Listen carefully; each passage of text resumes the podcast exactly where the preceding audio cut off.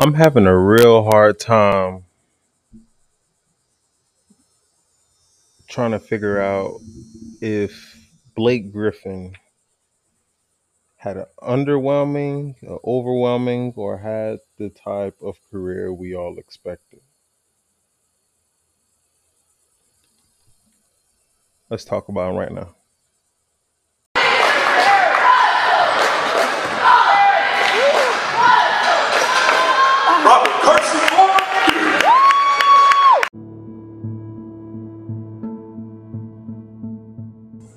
Before we start, I have Blake Griffin's NBA comps to when he was entering the league and when he was in the league.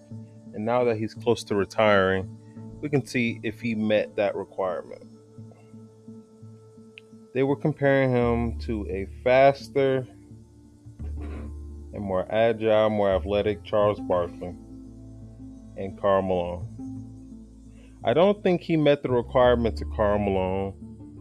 Karl Malone, um, regardless if you like him or not, was a 20 plus point scorer, 25 plus point scorer, and an individual that can get you a bucket. Um, I'm not a big fan of Karl Malone, but I, I, I know that he can get you a bucket at any time. Um, so those, that I want y'all to think about that as this episode goes on. Blake Griffin came into the league 6'9, 250 out of Oklahoma. Uh, we all remember him, or my generation remembers him uh, in the NCAA tournament and just in college basketball, period, taking the world by storm. Uh, something we hadn't really seen in this in that new era, um, like the you know before the 2010s era. So he comes into the league, drafted 2009, 2010, does not play his rookie year. Now, let's take you back. Now, we all remember in 20, what year was that? 18, 2018, when Ben Simmons didn't play his first year in 2017, became a rookie 2018 and won Rookie of the Year. And we, we remember how Donovan Mitchell was upset. He wasn't a real rookie. This is the same thing with Blake Griffin. Blake Griffin missed his first year, broke his kneecap in the preseason, and didn't play the 09 10 year. Came back and won Rookie of the Year 2010 2011.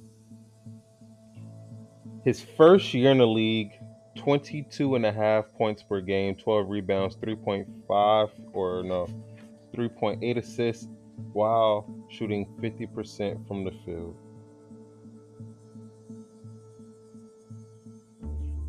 Blake Griffin had a run in the NBA. That is undeniably the truth. I think when we talk about players, I don't know if Blake Griffin can say that he changed the game. Um, but my whole thing is depending on how great you are, it's like let's define great or greatness in, in, in basketball or NBA terms. Did you change the game and or can you tell the story of the NBA without you? If you can manage to tell the story of the NBA or a specific era without mentioning that player, regardless of if, if it's good or bad, when I say bad, like, I don't know, never winning a championship with the, with Chris Paul, something like that. But just getting there, uh, if you could tell the story of basketball with them, and you have to include them, then I feel like they're a Hall of Famer. Then they're you know that that defines their greatness. Like Kawhi, you can't tell the story of the NBA's history without saying Kawhi's name, one way or another. Rather, if it's where the Spurs thought they were issuing a new era, um, taking them into this new uh, stage of the franchise's you know existence, or him winning one title with the with the Raptors and leaving, and probably one of the greatest one year uh, contracts or one year just one year period with a, a franchise. So that's what I look at when it comes to to defining greatness. Some of the lowlights from Blake Griffin, his free throw shooting and his shooting overall. Um, I always notice this. It's not a big thing. I mean, it's not a. Uh, I, it's not like I found this. Uh, Blake Griffin did have a issue with his shot. It wasn't necessarily the form; it was more of the mechanics. He used to shoot on the way down and had a hitch in his shot, to where on his release, on his free throws, you know, do his routine, bend his knees, and as he's coming up, the ball hesitates when he's going to release it at the highest point on his free throw. Same thing with his shot. That's why a lot of his shots were flat. Um, I, wouldn't put. I didn't put down defense as a low light. I thought Blake was a decent defender. Um, let's go look real quick. And as everyone knows, Basketball Reference is my best friend. We're gonna go look at his career defensive rating. About a 107 for his career. Um That's pretty good. I, I can't even I can't even hold you to a 112 offensive rating. Yeah, that's pretty good. Um so that's what I'm saying. I wouldn't say he was a bad defender. Uh what goes into a bad defender is not being able to move at the drop of a dime laterally or vertically or horizontally or whatever it is you want to say um, or diagonally that's that's a lot of the case in Blake Griffin's uh, time where he was having to pick up the weak side and rotate stuff like that most of the time in Doc Rivers offense and in well, their defense that was orchestrated by Ty Lue most of the time where Blake was that low man having to rotate over on that baseline to cut off that baseline drive, him or DeAndre. So you have to have quick feet. And he had that. So I would say Blake Griffin was a positive defender. He wasn't the the, the most lockdown defender at his position, but he, he can get it done. Highlights, speed, uh, athletic ability. Uh, those were the two, and strength. Those were the three uh, things that he came into the league with, what he developed or what he had a chance to shine with once he got more comfortable in the league was his playmaking and passing and ball handling ability. Blake Griffin is probably probably has one of the best handles to come out at that power forward position all time. Uh, I can't think of the first best ball handling power forward.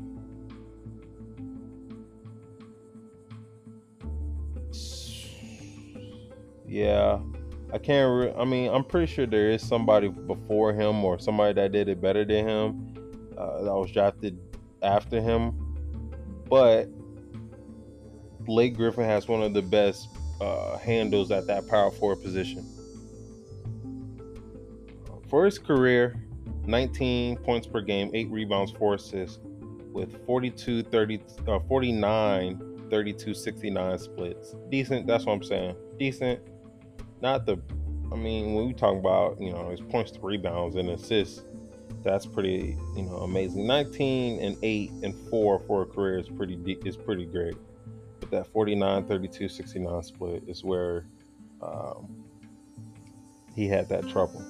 He was the first rookie since Yao Ming uh, to make an All Star game when Yao did it in 0203. Keep out, uh, keep a lookout for Yao Ming's episode. Don't know when that's happening at all. He was the first rookie since Elton Brand to average 20 points and 10 rebounds in his rookie year when Elton did it in 99 2000. People sleep on Elton Brand. Um, doesn't really get the mo uh, get the credit that he deserves. Now,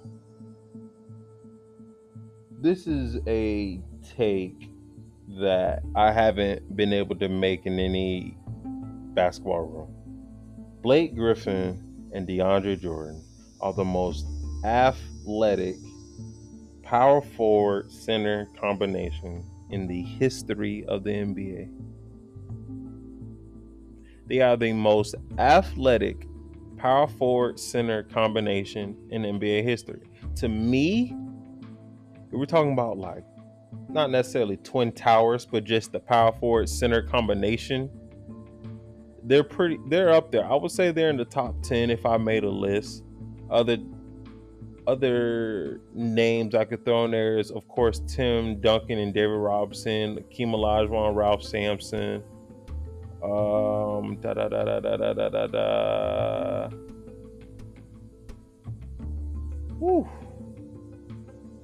Kevin McHale, Robert Parish. Um, I would have to look back. I can create this list. I should create this list. Um, Blake in the playoffs. Um, I think it was just when you get into the playoffs, teams have a chance to really hone in on your weakness and to pick up on your tendencies and to figure out what you're good at. Um, they beat the, the Memphis Grizzlies back in 2012 when they first made it to the playoffs. Um, but other than that, you got they they lose to Memphis that next year. Uh, they play them again in the playoffs. They get that get back. Um, 2014, they lose to the Spurs, and then I mean they beat the Spurs. In 15, they lose to the Rockets. Like this is my thing when they beat that with thing when they beat that Spurs team. Let me see if I can bring it up. Blake Griffin was 24, 13, and 7 in that series when they won in seven. Almost almost seven and a half assists a game. Chris Paul just wasn't healthy. I think that's why they ended up losing uh, to the uh, Rockets in seven as well, where Blake was 20 27, 12, and 5.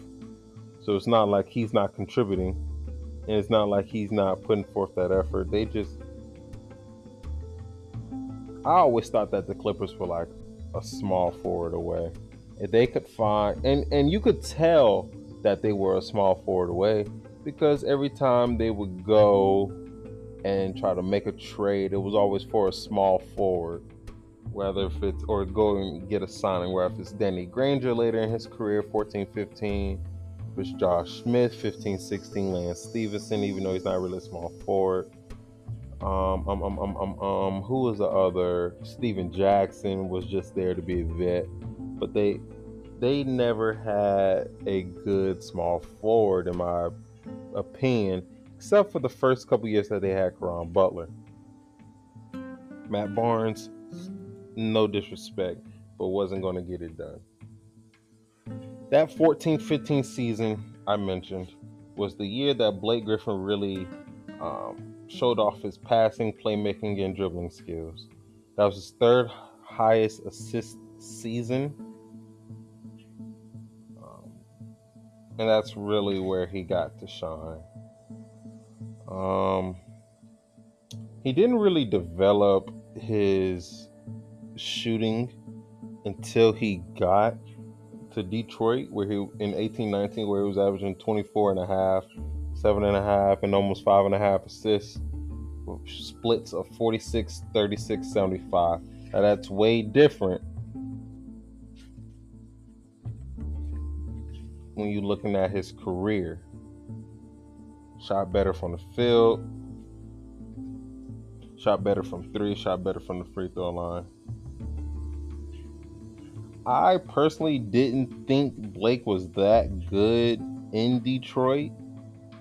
Overall, his knees started to give him trouble. Dealt with that huge knee brace where he had to play um, against the Bucks in the first round. They were about to get swept. Detroit was getting dog walked that year against uh, Giannis and the Bucks. Blake comes out, and I don't know if they win that game, but he, you know, show you know the leadership and everything like that. Um, Blake is five and nine all time in the playoffs. No disrespect to Blake, but uh I mean yeah, he's a Hall of Famer. He is. Um, just with the eye test, I just thought that he was a, uh, the ultimate level of Blake Griffin is better than Amar'e Stoudemire. And I would say the ultimate level of Blake Griffin is better than the ultimate level of Kevin Love. That's a tough thing to say just because I like K Love so much, especially when he was in Minnesota, especially when he started to develop that three ball. And I even liked him in Cleveland. Uh, I thought that that year that K Love made the All Star team in Cleveland was a very underrated year for him. That was the year where he had 30 in the first quarter. I believe he had 30 in the first quarter against the Blazers. But I, th- I think Blake's better than him. Y'all let me know what y'all think about Blake because I can't really get a, a, grasp on how his career went for me. I think he had a solid career, but it could have been a lot better. But that's the case with a lot of different players. Thank you so much for listening to another episode. Trust me, run by Rob Kersee, and we're gonna keep this thing going. Peace.